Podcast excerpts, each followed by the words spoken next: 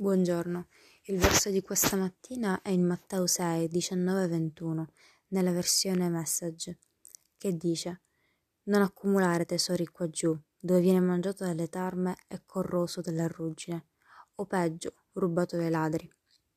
Fai scorta dei tesori in paradiso, dove è al sicuro da tarme, ruggine e ladri. È ovvio, no? Il posto in cui si trova il tuo tesoro è il posto in cui vorresti di più essere, e alla fine sarai. Ogni cosa che qui sulla terra un giorno verrà distrutta, ma la parola di Dio rimarrà in eterno. Ciò che è eterno nessuno ce lo può togliere e distruggere. Dobbiamo vivere avendo sempre in mente il cielo e l'eternità come obiettivo. Le cose eterne superano di gran lunga quelle terrene.